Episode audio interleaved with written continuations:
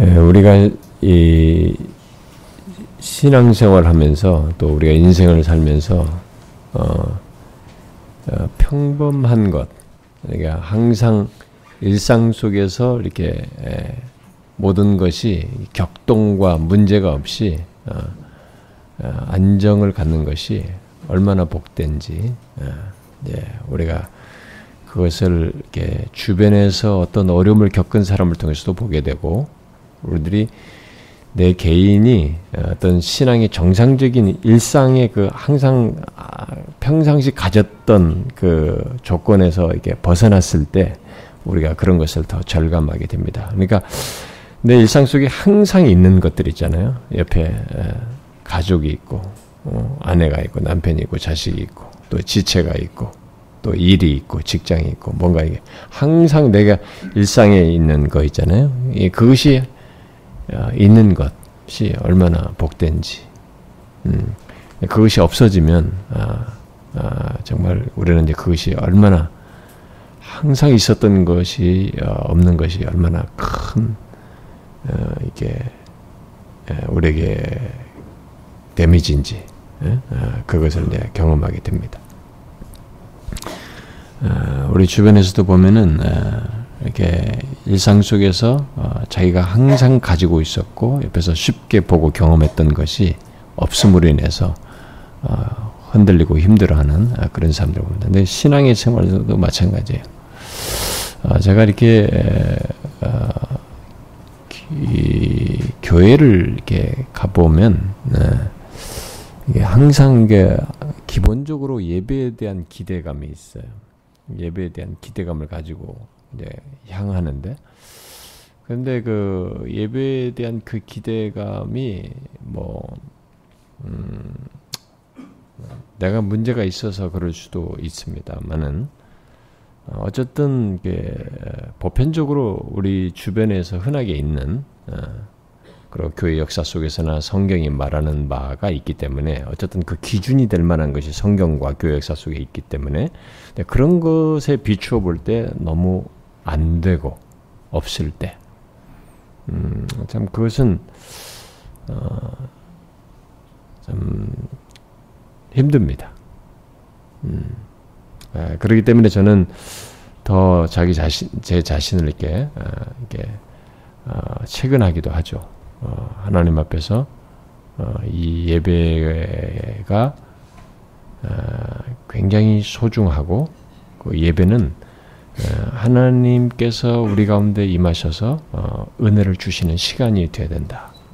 네, 그렇기 때문에 저도 좀 이렇게 가볍게 예배를 임하지 않으려고 한다든가 또 준비, 특별히 말씀을 가벼이 준비하지 않으려고 하는 네, 그런 시도를 하게 되는데 그참 기대를 가지고 가는데 아, 어쨌든 그래도 좀 선택을 해서 아, 좀 어쩌면 선택할 수 있는 기회가 있어서 선택을 하게 되면 그나마 그런데도 이제 그런 것이 이게 채워지지 않고 또 그런 것이 없어 보일 때 어, 마땅히 어떠면은 기대하는 바가 있어야 할 것인데 예, 그게 없을 때 참 안타깝기도 하고 좀 힘들기도 하고 아, 그렇습니다.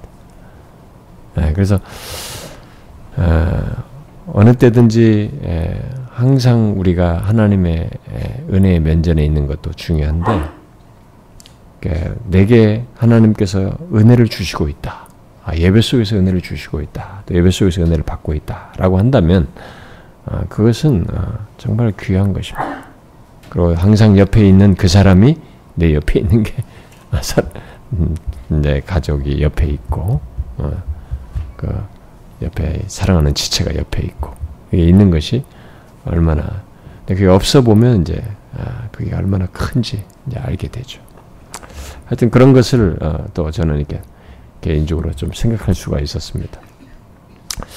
어, 이제 우리가 여기서 머물 수 있는 시간은 얼마 안 남게 됐는데요. 어, 제가 어, 느 교회를 가보니까 음, 어느 교회는 아, 참 놀랍게도 그런 걸 잘했습니다. 저는 영국에서 어, 배운 것 중에 하나가 영국 사람들이 그 보관을 잘해요. 기록을 잘 남기고 그 편지 하나까지도 안 버리고 그런 것들이 나중에 책으로 나오고 그러니까 그래서 참 놀랍다.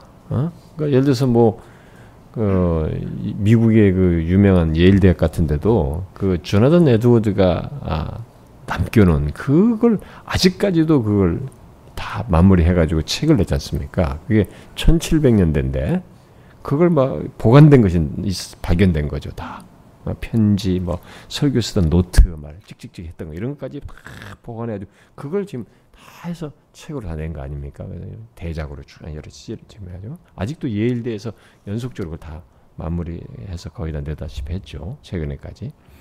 어, 그러니까 이제 뭐 스폴드는 로존스 같은 사람도 죽었는데 보니까 그 이 벽장 위에 책 예, 쓰던 편지 이런 묶음이 있으니까 그걸 또 가지고 다 해가지고 이안 머레이가 책을 내고 그러니까 이게 잘 보관되는 그것이 참 너무 보기 좋아요. 저는 그게 아주 좋다고 봅니다. 후 뒤에를 위해서도 어, 이 세상은 어, 역사 속에서 모든 것을 볼 때 역사가 주는 예, 이 우리의 현재적인 어, 분별, 어, 그 현재를 이렇게 바르게 분별하고 직시할 수 있는 좋은 배경이 되기 때문에 역사는 성경과 함께 역사는 우리의 신앙과 삶에서 굉장히 중요해요. 음, 근데 그런 면에서 우리 교회도 처음부터 좀 이렇게 좀 자료를 잘 남겼으면 그런 일을 했으면 좀 좋았겠다라는 생각이 좀 들어요. 그러니까 어느 교회는 보니까 이렇게 처음부터 끝까지를 이렇게 사진첩으로 다 만든 거예요. 그러니까 누가 이제 일기를 쓰거나 뭐 기록을 남겼으면 더 좋았을 텐데 그럴까지 할 수는 없었으니까 아마 했는 것 같은데 처음부터 모든 장면을 사진첩으로 쫙다 만든 거예요. 그 교회가 개척에서부터 지금까지 수백 장의 사진첩을 쫙 그러니까 사람들이 사람들 전체를 다 보는 거야. 아 이게 뭐 너무 감회롭게 예, 자료로 남는. 그러니까 우리가 사진으로라도 좀 남겨놓고 역사인 자료. 그래서 제가 우리 사역자들한테 몇번 얘기를 했었거든요. 어, 그래서 우리 빨리 좀 누군가 이 교회에서 계속 있는 사람들을 에게 좀 누가 맡겨라. 사진이라도 찍어서 계속 보관해서 그러니까 지금 있는 거라도 이제 첩을 만들든지 자료를 남겨서라도 여기서 우리 총신대학에서 예배 드릴 때도 그거 좀 누가 찍었어야 되는데 안 찍었다고 하더라고. 어, 거기서도 좀 예배당이라도 이렇게 남겨놨었는데 그것도 안 찍었다. 너무 안타깝더라고. 거기서 이 두 줄을 보냈지만 우리에게는 하나의 히스토리가 되는데 또 여기서도 좀 이해하고도 좀 찍어놓고 말이야 이게 뭔가 좀 남겨놓는데 예, 이럴 때도 있다라는 거죠. 예. 예, 어쨌든 앞으로 그런 것들을 그 우리 저기 예배당 저쪽 건물도 부서지기 전 건물 부서지기 전을 한번 찍어 놓은 다음에 또 다른 것 해놓은 변화된 걸 또 찍어 이렇게 자료를 다 남겨놓으세요. 하여튼 그런 자료가 있으면 서로가 다 전달 기회로 갤러리에다가 보내가지고 모아서라도 이렇게 좀 지금부터라도 그런 걸 좀 남겨놓으면 참 좋을 것 같습니다. 어쨌든 얼마 남지 않았는데 정말 힘든 시간을 우리가 여기서 두, 두 달을 보냈습니다.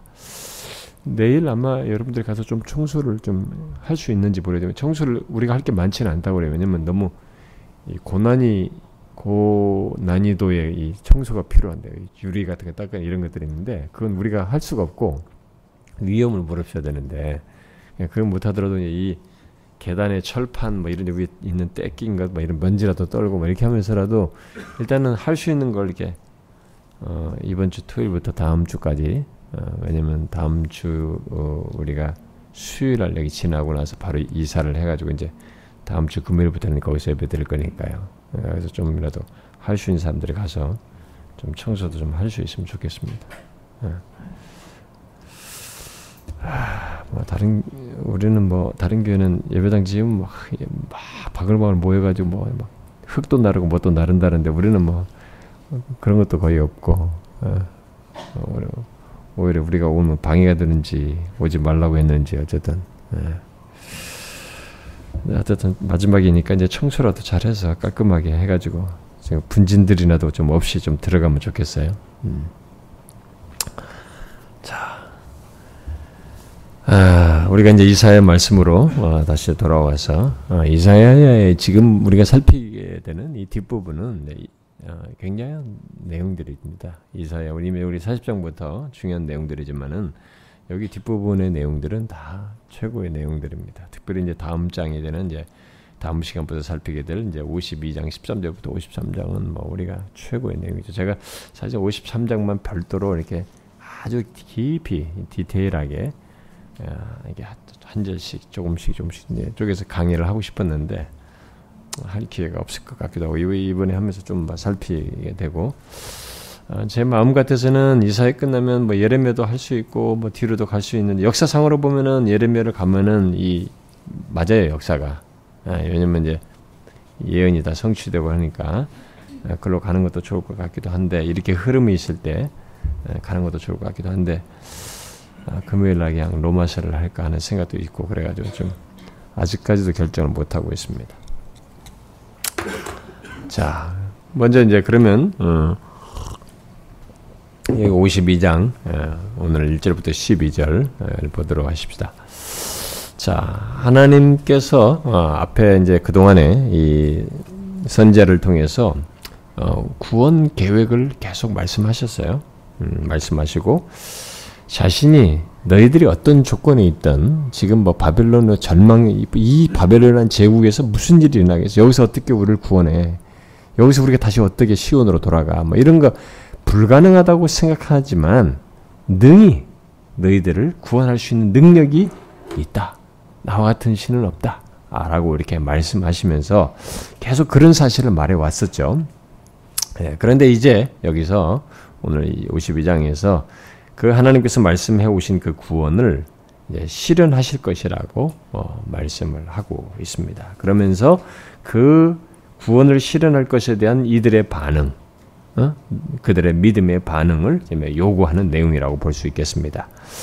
그래서 이 전체 내용을 이렇게 두 단락으로 나눠서 봅시다. 1절부터 6절, 7절부터 10절, 어, 12절로 어, 나누어서 보도록 하겠습니다. 자, 먼저 1절부터 6절을 보게 되면 어, 하나님은 이 시온을 향해서 음, 깨어나라라고 이렇게 어, 말씀하죠. 깰지어다. 깰지어다 이렇게 말씀하셔요. 깨어나라고 하시는데 아, 이 앞에 우리가 이미 51장 9절에서 어, 이스라엘이 하나님을 향해서 깨소서라고 말했던 것을 보았습니다. 깨소서, 깨어나소서라고 했었죠. 그런데 여기서 그들이 하나님을 향해서 깨어나소서라고 말을 했지만 하나님은 정작 깨어날 자들은 너희들이다 라고 여기서 말을 하고 있습니다. 시온이여 깰지어다 깰지어다 이렇게 말을 하고 있습니다. 아, 그들은 마치 하나님께서 어, 깨어나셔서 깨셔서 또 힘을 내어서 또 힘을 내는 여기는 그들에게 힘내라고 하는데 하나님께서 힘을 내어서 자신들을 위해 무엇인가를 하기를 원했지만 실상 힘을 내어서 어, 또 깨어나고 힘을 내어서 일어설 자는 이스라엘 백성 너희들이다. 라고 하는 것을 여기서 말을 해주고 있습니다. 왜냐하면 이제 이스라엘이 이 바벨론의 오랜 압제에서 어, 벗어나 고향으로 돌아갈 때가 되었기 때문에 음, 너희들에게 이제 구원을 어, 경험하고 하나님께서 주시는 그것을 이제 맛보아야 하는 네, 그것을 확인하는 어, 그럴 때가 임박했기 때문에 오히려 이들에게 어, 깨어서 어, 일어나도록 힘을 내서 일어나도록 말을 하고 있습니다. 자, 거기 1절과 2절에서 선자는 과거 부정한 자와 할례 받지 아니한 자들에 의해서 성전이 파괴되고 포로로 잡혀갔던 이 예루살렘의 고난, 고난을 이게 상기시키면서 이제 그 고난의 상황이 끝나고 아름다운 옷을 아, 입으며 여호와의 구원을 받게 될 것이다라고 얘기를 합니다. 거룩한 성 예루살렘이여 내 아름다운 옷을 입을지어다. 이제부터 할례 받지 아니한 자와 부정한 자가 다시는 내게로 돌아옴이 없을 것이며 너는 티끌을 털어버릴지어다. 예루살렘에 일어나 앉을지어다. 사로잡힌 딸 시온이여 내 목의 줄을 스스로 풀지어다. 여기서 선자는 여호와의 구원이 이스라엘에게 임하는 것을 마치 그들의 그 신분을 상징하는 옷을 갈아입는 것으로 표현을 하고 있습니다. 하나님은 그러면서 하나님은 이스라엘에게 이제 티끌을 털고 일어나 앉으라고 말을 하고 있습니다. 아, 그러니까 여기서 어, 티끌을 털고 어, 일어나라고 얘기를 하는데 이것은 이제 바벨론의 잔재와 그 부정한 흔적들을 털고 하나님의 어, 구원하시는 하나님의 구원 행렬에 이제 참여할 것을 얘기를 하는 것이죠.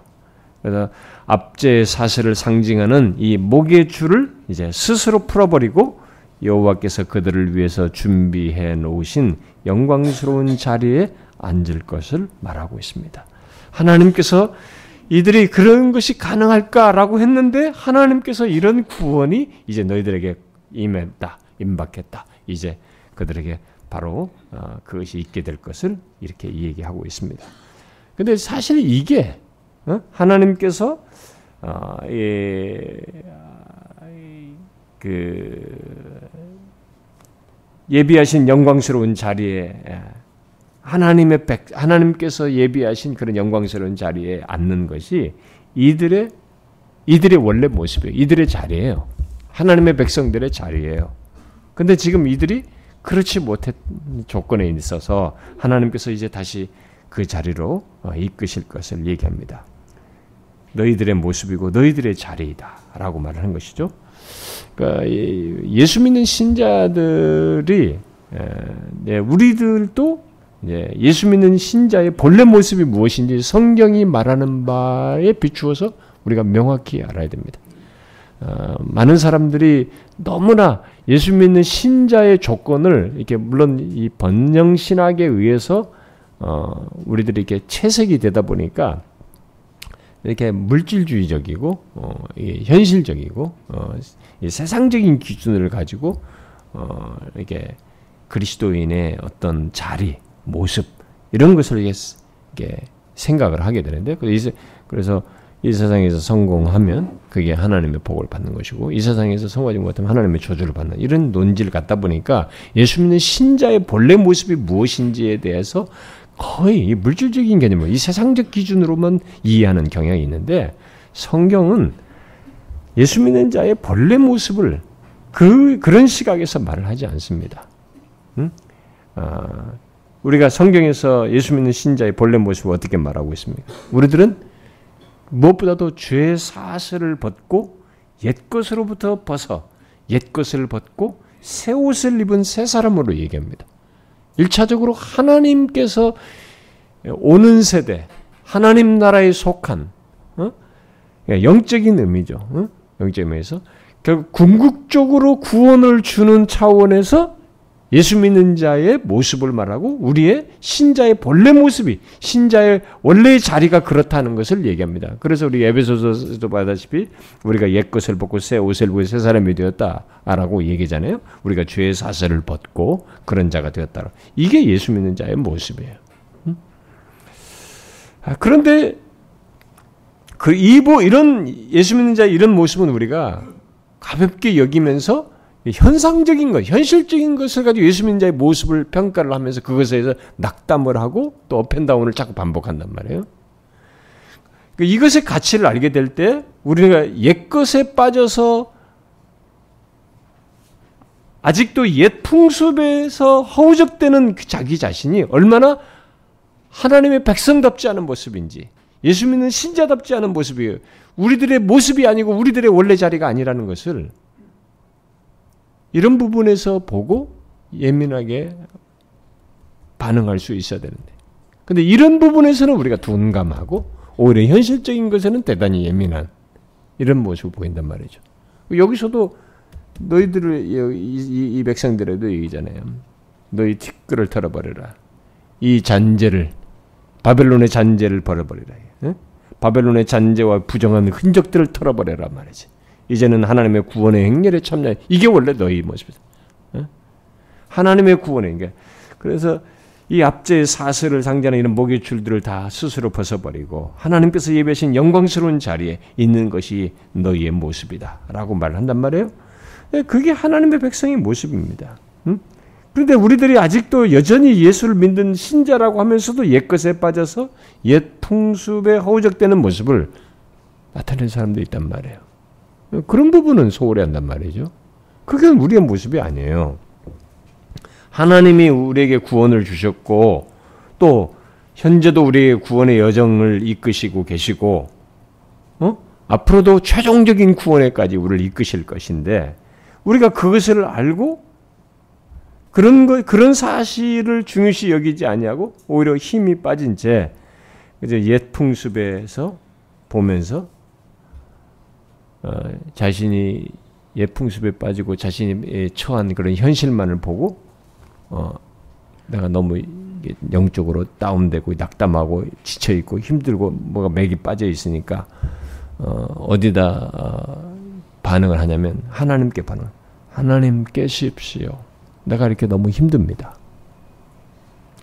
내가 이런 모습과 비참한 상태에 있습니다. 여호와의 깨소서 힘내 힘내십시오. 이런 식의 논지를 우리가 편다는 거죠. 여기서 말하는 것처럼. 음? 그 자기가 하나님께서 우리에게 구원을 주셨고 또 구원으로 계속 이끄시고 계시는데도 어? 이런 사실을 생각하지 않고 자기가 오히려 옛 것에 빠져서 음? 어, 아직도 옛 풍습에 호족되면서 그것으로 인해서 생겨난 문제와 자신의 비참함과 영적인 이, 이, 이 어, 온전치 못한 그런 조건에서 그런 자기 자신이 깨어나야 되는 것을 생각지 않고 하나님 보고 깨라고 한다는 거죠. 여호와의 깨소서 힘내십시오 이런다는 거죠. 그런데 여기서 지금 뭐 얘기합니까? 이, 여기 이 백성들을 이스라엘 백성들에게 뭐라 합니까? 오히려 하나님께서 이스라엘 백성들에게 깨라고 하는 것입니다. 너희들이 힘내라 그런데 너희들이 깨할 것이고 너희들이 힘을 내라 이렇게 말을 하고 있습니다. 하나님께서 우리들에게 그러죠. 네가 깨어나라. 네가 힘을 내란 말이죠. 왜? 나는 여전하다. 나는 너를 위해서 예비한 것이 있다. 이게. 너를 위해서 지금 죄의 사실에서 풀었고 죄에서 구원하였고 내가 너를 위해서 영광스러운 자를 예비하였단 말이지. 나와 함께하는 이 구원의 행렬에 복됨이 있단 말이지. 그런데 무슨 소리냐 이게? 응? 네가 힘을 내라 이제. 하나님을 이렇게 이끄시는 이런 이렇게 영광스러운 자유를 안치시는 하나님을 봄으로써 네가 힘을 내라. 네가 깨어라 말이지. 이렇게 하는 것이죠. 근데 이 순서가 이 거꾸로 된 모습이 오늘날의 교회 다니는 사람들 속에 흔하게 있어요. 흔하게 있습니다. 어? 자기가 가지고 있는 예풍습 속에서 있는 비참함과 그 답답한 것과 영적인 다운된 모습을 가지고 하나님 보고 깨라는 거예요. 자꾸. 하나님이 힘내십시오 말이죠. 네가 힘내라. 내가 너를 위해서 예비한 영광스러운 자리가 있다. 너를 죄의 사실에서 풀었고 이 구원으로 이끌고 있고 이 구원을 주었으며 그 최종적으로까지 이끄는 내가 지금 너를 이끌고 있는데 이 구원의 행렬에 너를 이끌고 있는데 이 하나님을 봄으로써 네가 힘을 내라 라고 얘기하시는 것 같은 맥락이라고 볼 수 있어요. 여기서 이스라엘 백성들의 문제는 하나님 안에서 자신들을 보지 않고 음? 하나님이 허락하신 것, 하나님이 주신 것, 또 주실 것 안에서 자신을 보지 않고 바벨론이라는 현실 속에서 자신을 보았다는 것이 문제죠. 음? 우리들의 현재도 우리 예수 믿는 사람들에게 우리들이 가지고 있는 문제도 대부분 그래요. 어? 자기 자신을 하나님 안에서 보아야 되거든요. 하나님께서 내게 허락 그리스도 안에서 허락하신 것 안에서 자기를 보아야 되고 제가 항상 반복해서 성찬이나 모든 것에서 얘기하다시피 하나님께서 허락하신 것 안에서 하나님이 주신 것 안에서 또 영광스럽게 예비하신 것 주실 것 안에서 나를 보아야 되는데 그렇게 하지 않고 자꾸 바벨론 같은 현실에서 현실 속에서 자기를 보는 거예요. 아, 근데 현실에 너무 비참하니까 이 현실이 오니까 이 현실 내가 내가 가진 현실이 바로 나인 줄 알아요. 하나님의 백성은 내가 처한 현실이 나를 규정할 수 없어요. 하나님께서 죄에서 구원하셨기 때문에 다른 다른 모습이란 말이에요. 우리는 그것으로 나를 봐서는 안 되는 거죠. 하나님 안에서 이렇게 영광스럽게 허락한 것 안에서 나를 봐야 되는 거죠. 음? 그런 차원에서 우리는 깨야 되고 힘을 내야 되는 거죠. 어? 이런 하나님의 은혜 안에서 바로 그런 하나님의 시각에서 우리를 봐야 되는 거죠. 현실로 자신을 보고 현실로 자신을 규정하고 현실로 나를 판단하면 안 되는 것이죠. 우리가 수련회 갈 수도 얘기했지 않습니까? 수련회 말씀은 평생 잊지 말아야 됩니다. 어떤 사람들은 수련회 용익 말씀으로 생각해요. 수련회 갔다 오면 그때 갔다 오면 오다가 까먹었다네. 뭐 말 같지도 않은 소리. 당신의 생각과 기분이 그런 것이지 어디 그런 방식의 신앙생활을 하냔 말이에요. 어? 무슨 주의 말씀을 듣 은혜 받는데 오다가 까먹었다는 말이 어디 통하냔 말이에요. 그 평생 씨름하면서 그 말씀을 의지하면서 살아야 되는데 아직도 아직도 신앙생활을 이게 뭔가 이 정상적이잖아요. 전인격적이지 않고 감정적인 신앙생활하는 거죠. 어, 그 의심스러운 신앙이에요. 그런 것들은 음, 진실한 신앙이에요. 아니에요. 무슨 까먹어요. 뭐 돌아와서 현실 속에서 당지 부딪히면 내가 마음이 힘들고 감정적으로 동료가 있을 뿐이지 그런 조건에서 그 말씀을 끝까지 붙들면 평생 가야 될 내용이지 무슨 그 까먹을 게 뭐 있어요. 말도 안 되는 소리지. 우리나라 사람들 신앙생활이 그런 식이에요. 음. 그리고 너무 제가 아까 서두에서 얘기했지만 너무 평이에요. 어, 예, 하나님의 말씀이 너무 평이해. 어, 예, 너무 평이하다는 말이 좀 오해의 소지가 있겠습니다만, 내가 하나님의 말씀에 깊이와 풍성함이 있는데, 예, 이게 그냥 사람을 안, 안 건드려요. 스무드하게 그냥 보편적인 얘기만 하는 거예요. 성경을 가지고. 성경이 말하는 사실을 스토리텔링 하는 거지, 그냥. 이 얘기만, 이 얘기하듯이. 어, 어떤 면에서 하나님의 말씀을 가지고 우리 자신을 이렇게 죄악된 본성을 가지고 꿈틀대고 하나님의 말씀에 반응하지 않고 내 마음대로 살고 싶어하는 우리를 이렇게 하나님 말씀으로 이렇게 휘저어야 되거든. 교훈하고 책망하고 바르게 하고 그러 교육해야 된다. 그걸 잘안 하는 거예요. 어, 참 그런 말씀을 들을 기회가 없어요. 어, 아직 제가 더 많이 더 돌아다녀 보고 더 많이 가봐야 되지만은 계속 기독교 방송 설교도 들어봐도 차 타고 돌아다니며 들어봐도 설교 나오는 들어봐도 하나님의 말씀에 부요함이 있는데 어, 그러니까 까먹네, 멋전에 감정적인 것에 의해서 그리고 기복적인 것, 현실적인 이런 것에 의해서 신앙생활 하는 거죠. 그러니까 그런 그런 식의 논지의 신앙생활을 하게 되면 자기가 문제가 있으면 어디다 화살을 던면 하나님이 빨리 깨십시오. 하나님 좀 힘내십시오. 이렇게 얘기하는 거죠. 죄의 사슬에서 구출해내시 구원의 행렬 이 하나님께서 예비하신 영광스러운 자리, 우리의 원래 자리를 두시고 이렇게 이끄시는 이 하나님을 못 보고 있는 자기 자신을 생각지 않는 거예요. 야, 네가 깨라. 네가 힘을 내라. 너를 위해서 영광에 예비한 자리가 있다. 내가 그리로 너를 이끄는 것이다 말이지. 그렇게 못 보는 우리들을 보게 해줘야 되는 거죠. 여러분 우리는 이번 수련회도 얘기했다시피 우리 현실로 나를 규정하면 안 돼요. 예수 믿는 사람은 그건 그리스도의 십자가의 보혈과 부활을 통해서 이루신 것을 아주 값싸게 취급하는 거예요. 하나님의 아들의 죽으심이 그렇게 값싼 것이냐 이거죠. 절대로 그렇지 않습니다. 어? 우리의 영원한 운명을 바꾸는 내용인데 그렇게 가볍게 취급하면 안 되죠. 현실로 나를 규정할 수 없어요.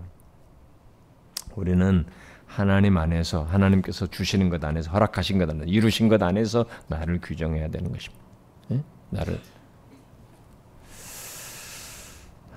근데 여기 이스라엘이 지금 아직도 자신의 과거와 하나님의 심판, 이 징계를 받아서 바벨론 포로로 잡혀간 그 하나님의 심판만 생각하면서 그것에 사로잡혀 있는 거죠. 네? 거기 그러니까 뭐그 시각에서만 보니까 이 어, 자기 현실 속에 있는 자기 자신만 보이는 거죠. 그러니까 하나님 보고 깨라고 하는 거지. 아니다. 너희들을 깨라. 자, 여기서 그러면서 그러한 이스라엘 백성들에게 스스로 맨 목의 줄을 스스로 풀으라고 얘기하고 있습니다. 아, 우리도 스스로 목을 맨 사슬을 풀어야 해요. 어, 이런 면에서는. 어, 우리는 항상 하나님의 구원과 그의 구원의 능력 안에서 우리를 보아야 합니다. 음? 우리 자신을. 아, 이들은 자기 자신들이 그런 게 이게 바벨론의 이런 현실 속에서 가지고 있는 그런 것으로 자기들을 이렇게 마치 목을 맨 거죠. 어? 뭐 아직도 이게 옛 그냥 하나님의 영광스러운 그 구원을 받을 주의 백성, 하나님의 백성으로서 모습 보고 그 바벨론이라는 현실 속에 있는 자기 자신으로 보는 거죠. 그러니까 이, 이 목맨 사슬을 풀어야 되는 거지. 스스로 풀어. 니들이 스스로 맨 목의 줄을 풀으라고 이런 거죠. 우리는 하나님의 구원과 그의 구원하신 능력 안에서의 우리 자신을 보고 어? 그런 것을 매지 말아야 되죠.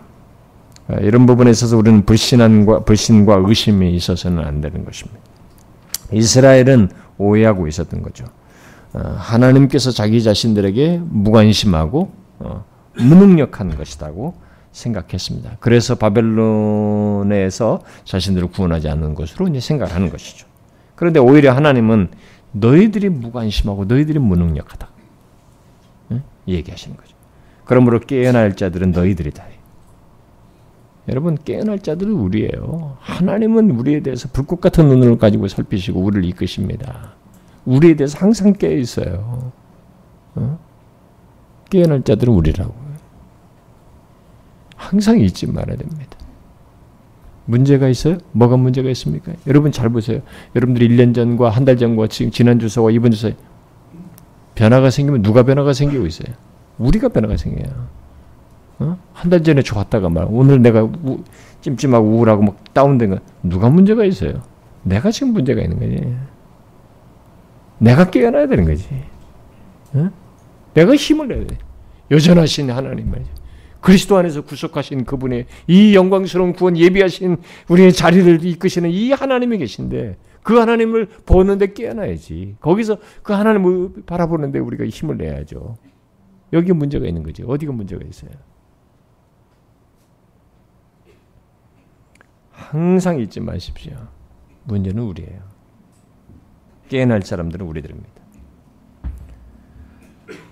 여기 3절에서 하나님은 아, 앞에 그 50장 뭐 1절에서 이혼 종서를 써주지 않았다고 했었죠. 이혼 증서를 써주지 않았기 때문에 이스라엘을 다시 데려오는 일에 저는 문제가 없다고 어, 말씀하신 것과 같이 이스라엘을 값을 지불하고 팔지 않았기 때문에 그들을 데려올 때도 어, 어떤 대가를 지불하지 않아도 된다는 것을 얘기를 합니다. 그렇죠? 여호와께서 이와 같이 말씀하시되 너희가 값없이 팔렸으니 돈 없이 속량되리라. 음? 그래서 이스라엘을 어, 다시 데려와 회복시키는데 그 어떤 장애도 없다. 하나님 편에서 이스라엘의 회복을 위해서 모든 것을 예비하였기 때문에 이스라엘은 하나님의 역사만을 바라보면 되는 것이에요. 어? 어. 어. 그걸 얘기하는 것입니다. 그리고 4절에서 하나님은 이스라엘의 과거 역사를 회고하면서 얘기하죠. 이스라엘이 애굽에 내려가서 거했을 때 어땠어요?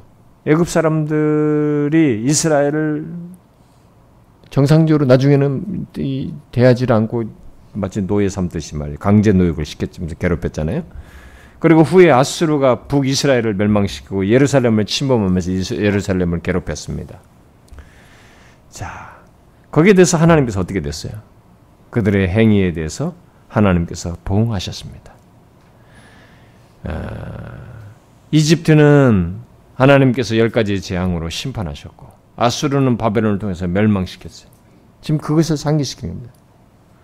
내 백성이 전에 예굽에 내려가서 거기서 걸어와 있고 아수르에는 공연히 그들이 압박하였다. 그걸 상기시키는 거죠. 자, 그리고 나서 5절 6절을 말씀하십니다. 응? 이 5절 말씀 무슨 말씀이에요? 무슨 말씀입니까? 예? 이제 여호와께서 말씀하신 내 백성이 까닭 없이 잡혀갔으니 내가 여기서 어떻게 하랴? 여호와께서 말씀하시되 그들을 관할한 자들이 떠들며 내 이름을 항상 종일토록 더럽히도다. 그러므로 내 백성은 내 이름을 알리라. 그러므로 그날은 그들이 이 말을 하는 자가 나인 줄을 알리라. 내가 여기 있느니라. 이렇게 얘기합니다. 이건 무슨 말입니까 이게? 어, 이제 심판은 이제 앞에 4절에서 그렇게 했던 어, 이집트와 아수르에 대해서 하나님께서 심판하셨는데 이제 심판은 황, 이스라엘을 황폐케 한 누구에게 예, 예, 내려질 차례라는 거예요? 바벨론에게 내려질 차례라고 하는 것을 얘기하는 것입니다. 그래서 여기 5절과 6절에서 선자는 과거 이스라엘 괴롭혔던 강대국들이 하나님의 심판을 받았음에도 불구하고 하나님을 두려워하지 않았는데 이 바벨론이 똑같이 행하고 있어요. 그래서 거기에 대해서 지금 예, 먼저 지적을 하는 것입니다. 아, 그러니까 그들 입장에서 볼 때 하나님의 백성 이스라엘은 까닭없이 바벨론에 잡혀가서 지금 조롱하고 어? 잡혀가지고 조롱하고 하나님의 이름을 항상 종일토록 모독하면서 어, 더럽히는 그런 모습을 이들이 겁없이 하고 있습니다. 하나님을 두려워하지 않고 이전에 했던 것 똑같이 하는 것입니다. 그래서 하나님께서 선언하시는 겁니다. 바벨론의 운명은 이전의 강대국처럼 하나님의 심판을 피할 수가 없다. 그리고 하나님의 백성은 전쟁의 포로 상황에서 벗어나 벗어남으로써 하나님의 이름을 알게 될 것이다. 라고 얘기합니다. 자, 제가 지난번 시간에도 얘기했죠? 하나님께서 이 결론을 가지고 얘기할 때, 말씀하실 때, 자기 자신을 증명하실 때, 자기 자신이 내가 여호와인 것을 알 것이다. 내 이름을 알 것이다. 이렇게 말하시면 돼. 자기를 증명하실 때, 어, 항상 이 양면을 같이 하는 것이죠. 하나님의 백성들을 대적하고 괴롭힌 예, 대적자들을 멸망시키게 하시고 하나님의 백성들을 구원하심으로써 여기서도 똑같이 그 구절을 똑같이 보여주는 거죠. 음? 아, 바벨론을 어, 심판하고 하나님의 백성을 절망의 포로 생활에서 어, 건지심으로써 하나님의 이름을 알게 하시는 것으로 얘기를 하고 있습니다. 이 말은 하나님의 이름을 알게 할 것이라고 지금 말하는 것은 하나님께서 말씀하신 대로 반드시 된다. 자신이 말하고 약속한 것을 지킴으로써 자신이 그들의 하나님이심을 알게 하시겠다라고 말하는 것입니다. 그래서 어, 바벨론은 멸망을 받음으로 이스라엘은 구원을 받음으로 여호와의 이름을 알게 되는 그래서 이 마지막 최후의 심판에도 어, 하나님을 믿지 않는 대적한 자들은 멸망을 받음으로써 하나님의 이름을 알고 시인하게 되고 알게 되고 하나님의 백성들은 구원을 통해서 하나님의 이름을 시인하게 되고 높이게 되는 것이죠. 아, 하나님은 어, 어, 특별히 자기 백성들에게 자기를 증명하십니다. 내가 너의 하나님이신 것을 어, 구원을 통해서 어, 증명하십니다. 그러니까 우리에게는 멸망을 통해서 자신을 증명하시는 게 아니라 구원을 통해서 증명하시기 때문에 이 과정 속에서 조금 힘들고 어, 압박을 당하고 어, 고통을 받는 이 고난이라고 하는 이것을 아, 우리는 아, 이 소망을 바라보면서 인내를 해야 되는 거죠. 우리에게는 하나님의 존재 증명이 있다. 하나님께서 자신의 이름을 우리에게 알게 하시는 것이 있다. 어떻게? 구원을 통해서. 우리를 구원하심을 통해서 그렇게 하신다라는 것을 잊지 말아야 됩니다. 여러분과 저에게는 반드시 그것이 있습니다. 자, 그 다음 7절부터 12절을 어, 보면은, 어, 보면은요. 이사에서는 여러분들이 잘 보다시피 구원을 선포하는 찬양이 많이 나옵니다. 어, 많이 나오는데 뭐 앞에서도 많이 나왔죠. 12장, 42장, 44장, 49장 또 뒤에 가면 54장에도 또 나옵니다. 근데 여기서도 지금 나오는데 선지자가 하나님의 구원을 이사야서에서 이렇게 많이 찬양하는 것은 하나님의 사역 속에서도 하나님께서 세상 만물을 창조하신 것도 우리가 아, 찬송한 노래 놀라운 경이로운 거죠. 찬 놀라운 사실이지만 어, 창조도 또 하나님의 주권적인 섭리하시는 것도 다 찬양의 내용이지만 이게 모든 것이 이게 그것보다도 더 사실 우리에게 이미 타락한 조건에 있는 우리들 입장에서 보면은 어, 구원이 예, 그 무엇보다도 찬양할 어, 중요한 내용이어서 이 구원을 받게 되는 자기 백성, 이스라엘 백성들에 대한 이 얘기를 말하는 이 이사야서는 그 무엇보다도 하나님의 구원을 찬양하는 내용이 참 많습니다. 지금 여기 지금 7절부터 아, 음, 여기 10절의 내용도 바로 그런 것을 아, 말하는 내용이죠. 하나님의 구원을 아, 찬양하는 내용입니다. 그래서 이스라엘을 향한 하나님의 구원을 여기 이미 이루시고 어, 시온을 통치하시는 하나님의 모습을 그리면서 찬양을 하고 있습니다. 자, 그래서 먼저 이 7절에 음, 어, 유명한 구절이죠. 어, 좋은 소식, 복된 좋은 소식 이렇게 나오는데 좋은 소식을 전하기 위해서 달려오는 이 전령의 모습을 어, 묘사, 감격스럽게 묘사를 하고 있습니다. 좋은 소식을 전하며 평화를 공포하며 복된 좋은 소식을 가져오며 구원을 공포하며 시온을 향하여 이르기를 내 하나님이 통치하신다 하는 자의 산을 넘는 발이 어찌 그리 아름다운가. 네, 여러분 뒤에 여기 7절부터 10절을 보면 예, 이 전령이 뭔가 소식을 전하러 오는 이 전령이 소식을 먼저 전하죠. 7절에 보면 먼저 소식을 전하고 그 다음에 8절에서 전령의 소식을 전해들은 파수꾼들이 예, 어, 그 전령에 따라서 어, 그 구원하시는 하나님이 오시는 걸 보고 그 함께 예, 반응하는 함성을 하는 지르는 그 내용이 나오고 있고 그다음에 9절부터 10절에는 어, 이온 예루살렘 온 성읍이 그 여호와의 구원을 노래하는 것을 보게 됩니다. 자, 그런데 여기 여호와의 구원을 전하는 이 전령이 전하는 자가 어, 여기 보니까 7절에서 어, 이 백성들에게 세 가지 메시지를 전하고 있죠. 음, 뭡니까? 매가, 세 가지 메시지를 전하면서 공부하는데 뭐예요? 평화.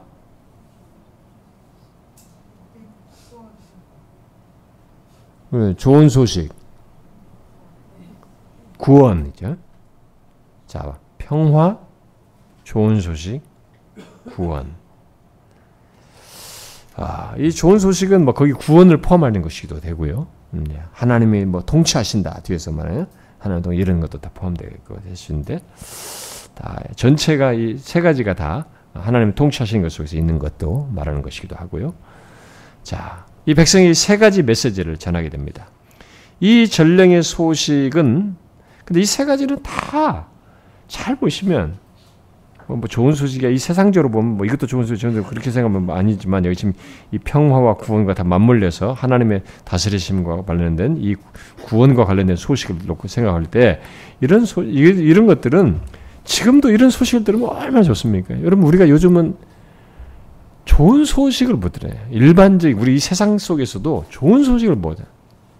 우리 정말 요즘 언론이면 요즘 다 어둡지 않습니까? 뭐, 뭐 저, 저, 저기 후진국형 콜레라가 발생했다. 또 누가 이렇게 막 기업이 막 경제가 계속 어렵다. 어, 뭐, 뭐, 뭐 추경 예산을 해야 되는데 그것도 안 된다. 막 가계 부채가 막 엄청나게 지금 그리스보다 더 많을 정도 가계 부채가 늘어난다. 비율이 막 어둡지 않아 지금 모든 게. 뭐 좋은 소식이 별로 없습니다. 우리나라 좋은 소식이 거의 없어요. 그 스포츠나 가지고 금메달 따니까 그거 하나 좀 좋아하는 거 같아요. 응? 좋은 소식이 없어. 근데 온전한 평화, 예? 이 모든 환경과 현실을 다 이 넘어서는 평화의 소식 말이죠. 구원.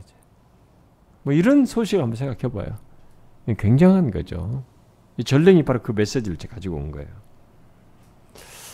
아, 근데 이 전령의 소식은 그가 시온을 향해서 이 선포하는 예, 게 말씀에서 이제 절정에 이르게 되는데 예, 뭐 그게 절정이 되는 선포는 뭐예요?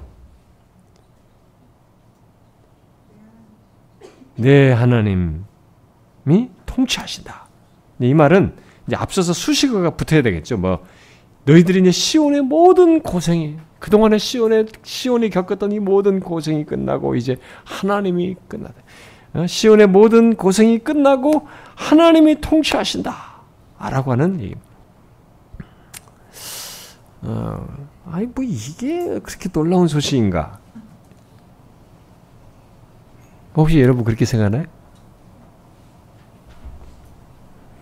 어, 여러분들이 어, 나중에 그 이사야서에 보면은 어, 우리가 제가 그 하나님 영광 설교에서도 어, 이 얘기를 했습니다만은 예, 이 뒤에 가서 선지자가 하나님의 다스림을 받지 못하는 것 같은 것을 막 굉장히 고통스러워합니다. 하나님이 다스림, 하나님의 통치를 받지 못하는 것 같은 이 현실을 경험하는 것이 이 하나님을 모르고 이 세상에 그냥 일반적으로 살아가는 것 속에서도 고난스럽고 힘든데 어, 불의가 판을 치고 억압이 있으니까 너무 힘들죠. 예. 네, 그런데 그런 하나님을 아는 우리로서는 막 더 힘든 거죠. 그래서 이제 뒤에 가서는 그것을 이런 하나님 통치자이신 하나님을 아는 사람의 선지자가 애절하게 그러는 하나님을 다스림 받지 못하는 것을 안타깝게 하나님 앞에 구하는 것입니다. 예, 그래서 그런 것이 있는 회복을 달라고 하는 것이죠. 여러분 하나님이 통치하신다. 이건 지금의 하나님께서 다스림 받 하나님께서 통치하시지 않는 것 같은 현실 속에 있는 이들에게서는 굉장한 소식이에요. 어, 최고의 소식입니다.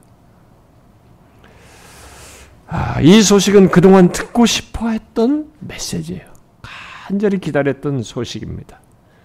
왜냐하면 하나님이 그들에게 구원을 베풀 뿐만 아니라 통치하신다는 것은 그들에게 구원을 베풀 뿐만 아니라 그들의 삶을 통치하시고 인도하시기 위해서 오시며 임재하시는 것을 말하는 것이기 때문에 하나님이 친히 임재하셔서 그렇게 하신 걸 말하기 때문에 이것은 그들에게 최고의 소식입니다. 하나님의 통치를 받지 않는 듯한 이 세상 현실을 한번 생각해 보십시오. 그리고 오늘날의 우리들의 교회 속에서도 하나님께서 우리 가운데 임재하시지 않아 임재하셔서 우리를 강하게 자신이 모든 것을 우리를 주장하시며 다스림 받지 않는 것 같은 그런 교회 모습을 한번 상상해 보십시오. 그건 비극이에요. 그건 비참한 것이죠. 그래서 나중에 뒤에 가서 선지자가 그걸 애절하게 구하는 것입니다. 그래서 그 애절하게 구하는 그것이 마침내 어떻게 이루어지냐면은 하나님이 친히 오심으로써 이루어져요. 메시아가.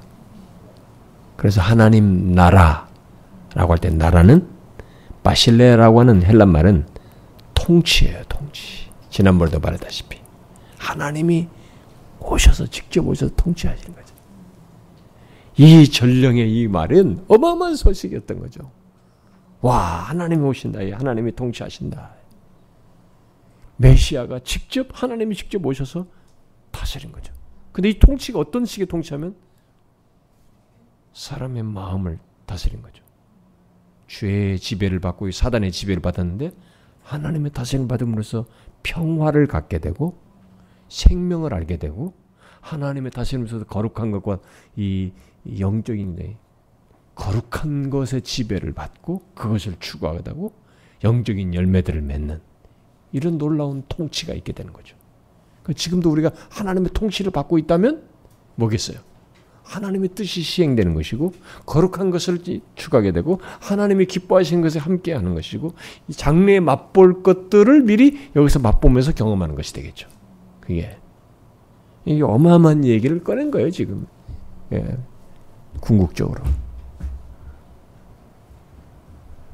예, 그래서 우리가 이사야서 제가 부흥 아, 하나님 영광 설교를 하면서도 처음 처음 설교에서도 어, 뭐, 뭐 하나님 영광에 대한 목마름이라는 그 제목으로 설교했을 때 한 것처럼 우리도 그런 메시아께서 오셔서 우리 구원을 주셨고 하나님 다스리신 것을 들었는데 이것이 더 온전하고 풍성하게 가시적으로도 우리 안에 충만하게 있는 이것은 또한 추구하고 갈망할 사실이에요.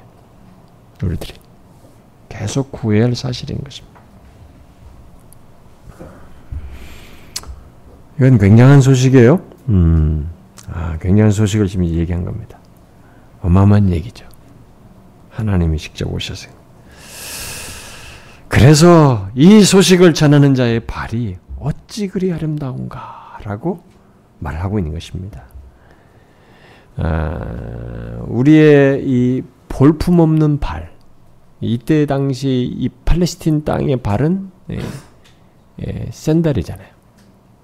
먼지가 그, 그 예수님께서 발 씻으신 것도 굉장한 것이고 이 팔레스틴에는 제일 종이 하급 종이 발을 주로 주인 발을 씻기지 않습니까?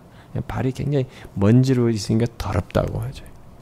예, 그런 발인데 아, 그 볼품 없는 발이 그들이 전하는 그들이 지닌 이 메시지 때문에 기쁜 소식 때문에 너무 아름답다 이렇게 말하는 것이죠. 응? 아, 그런데 이 구절을 바로 이런 내용을 담긴 이 내용을 누가 인용합니까? 성경에서. 응? 이 구절을 누가 인용합니까?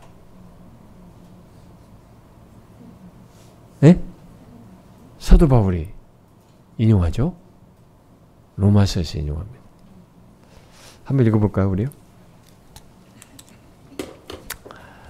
로마서 10장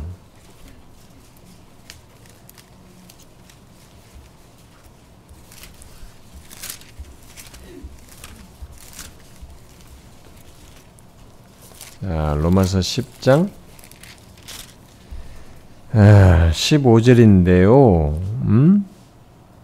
음, 이 앞에 내용이 어디서부터냐면은 자, 어, 이 한번 어디서부터 읽어볼까요? 13절부터 그냥 읽어봅시다. 앞에 그 내용이 뭐 있으니까 그냥 10절부터 우리 10 13절부터 15절까지만 읽어봅시다. 시작. 누구든지 주의 이름을 부른 자는 구원을 받으리라. 그런즉 너희들이 믿지 아니하는 일을 어찌 부르리? 듣지도 못한 일을 어찌 믿으리요? 전파하는 자가 없이 어찌 들으리? 보내심을 받지 아니하였으면 어찌 전파하리? 기록된 바 아름답도다 좋은 소식을 전하는 자들의 발의함과 같으니. 아, 이 이사의 말씀을 인용하는 거예요.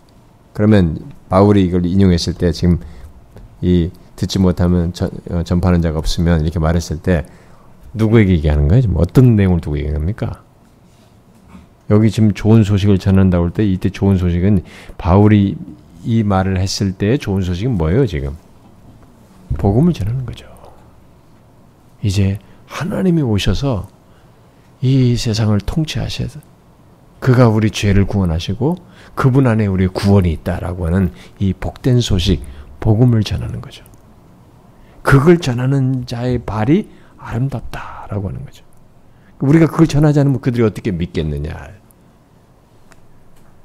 우리가 아, 비록 우리 개개인이 뭐 세상적으로 보면 비교적으로 벌품 없어도 어? 이 세상에 나보다 뛰고, 뛰고 난 사람들이 너무 많단 말이에요. 재능도 많고 실력도 좋고 뭐 여러 가지 뭐 하여튼 탁월한 사람들이 많지만 우리가 복음을 전한다는 면에서 보면 우리의 발은 아름다운 것이에요. 어, 하나님이 기뻐하시는 발인 것이죠. 예. 우리들이 이런 복음을 전하는 아름다운 발이 돼야 되겠죠. 예? 우리가 이 복된 소식을 가지고 있다는 것 때문에 그걸 가지고 전한다는 것 때문에 우리의 발이 아름다운 것인데 우리가 바로 그런 사람들이 돼야 되겠죠. 바울이 말한 거 그거예요. 우리에게 그렇게 하라는 것입니다.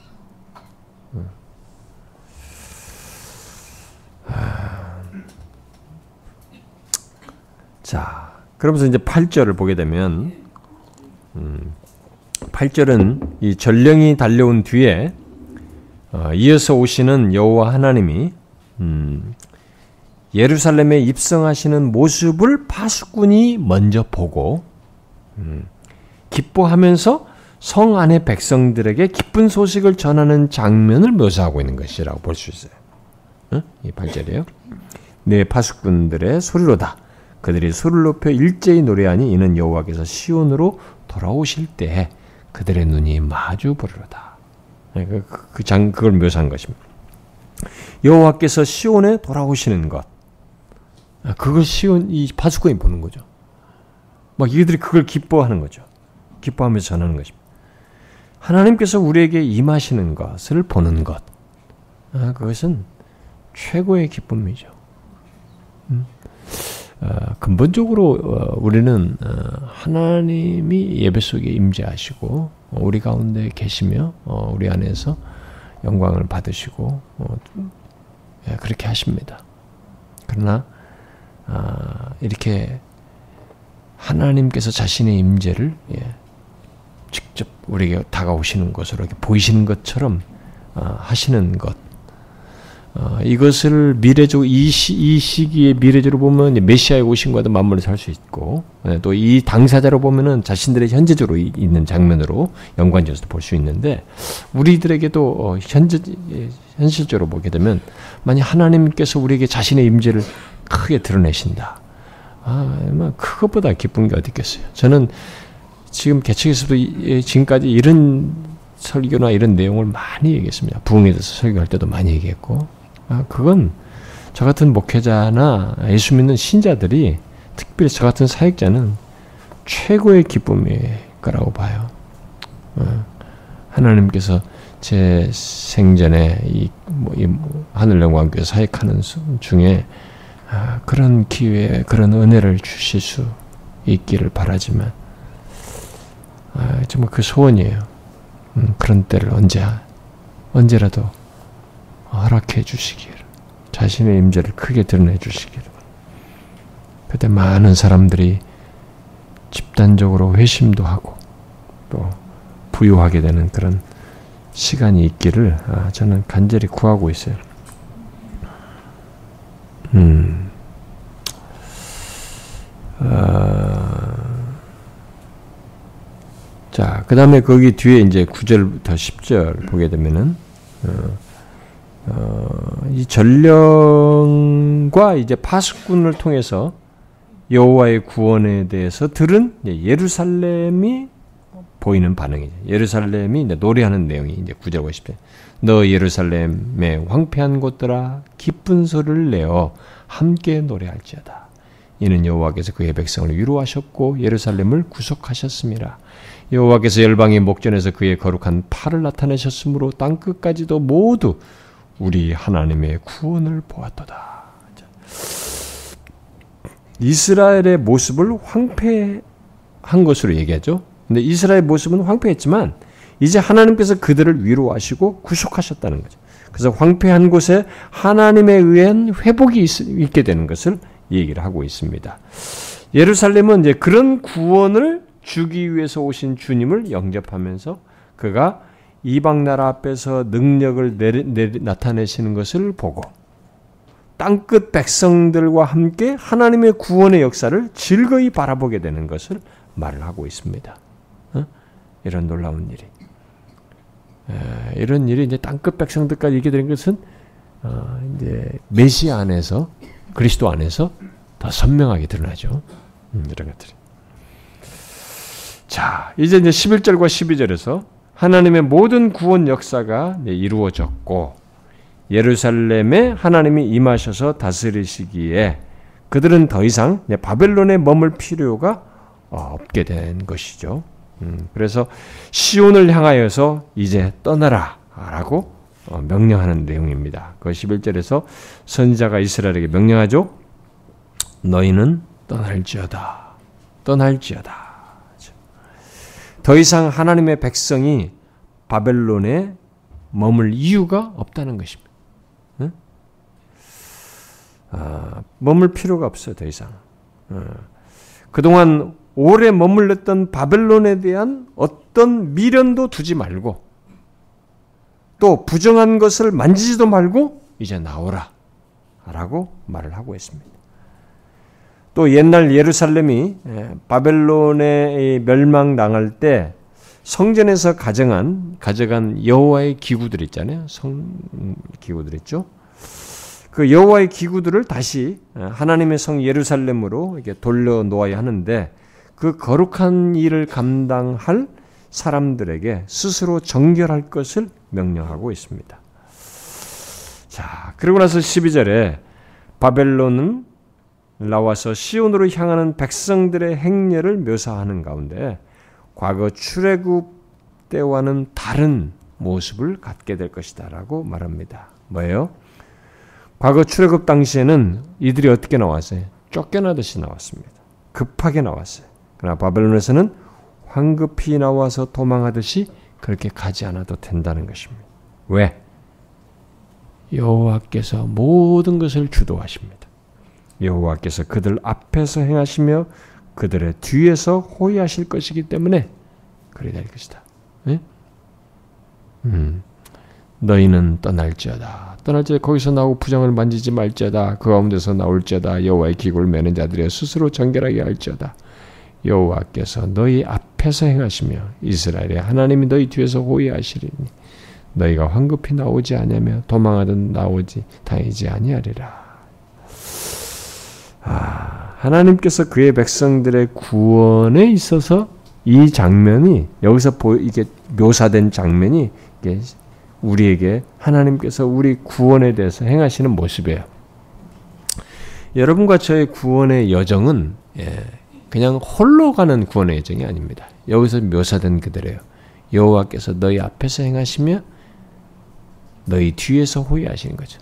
그렇게 해야 우리의 구원이 가능해요. 하나님께서는 지금도 어, 그의 백성들의 구원에 있어서 앞과 뒤를 보호하시며 인도하시는 가운데 이 구원을 이루십니다. 이 구원의 행렬에 참여하는 자들, 아, 그래서 이 구원에 참여하는 자들에게 여기서 지금 얘기하는 내용 중에 하나가 뭐예요? 오랜 바벨론 생활을 뒤로 하고 떠나야 하고 이 구원의 행렬에 참여하는 그 조건이 뭐예요? 지금 참여자들 바벨론 생활을 뒤로 하고 그것을 떠나야 하고 부정한 것에서 구별해야 된다는 거죠. 구원의 행렬에 참여하는 자는 당연히 이 바벨론에 오랫동안에 묻었던 옛 그 묵은 것에서 떠나서 부정한 것으로부터 자신을 구별하여서 가는 자여야 하겠죠.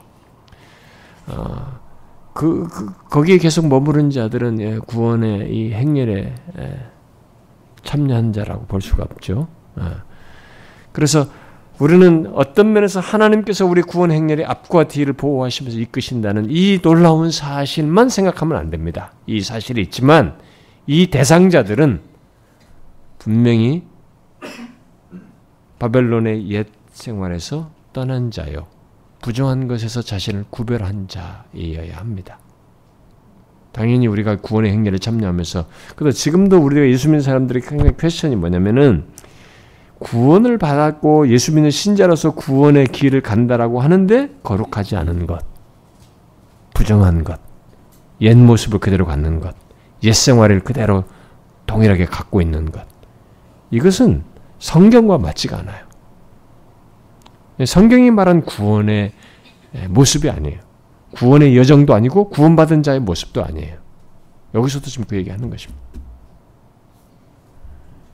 하나님은 그렇게 떠난 자의 구원의 행렬의 앞뒤를 보호하시며 이끄십니다. 여러분, 이 사실을 기억하고 우리 자신의 구원을 바라봐야 합니다. 우리의 구원은 홀로 가지 않습니다. 홀로 이뤄내지도 않아요. 앞뒤에서 우리를 보호하시며 이끄시는 하나님 때문에 가능한 것입니다. 여러분 우리가 이번에 순례 가서도 제가 얘기했잖아요. 응? 얼마나 하나님의 치밀하게 간섭합니까? 함께 하시고 응? 인내하시고 그렇게 하셔서 우리의 구원이 있는 것입니다. 영혼으로까지 나아가는 그 여정을 그가 주도하셔서 이끄시는 거죠. 하, 여러분들의 천로역장을 보시면 알겠지만 천로역장의 기독도가 그러잖아요. 오랜 옛 생활을 다 뒤로 하고 막 와이프까지 붙잡지만 그 옛 생활을 뒤로 하고 온갖 부정한 것들을 그런 것들로부터 자신을 구별하려고 몸부림 미치면서 순례 여정을 천성을 향해서 나가지 않습니까? 그게 구원이에요. 성경이 말하는 구원의 행렬인 것입니다.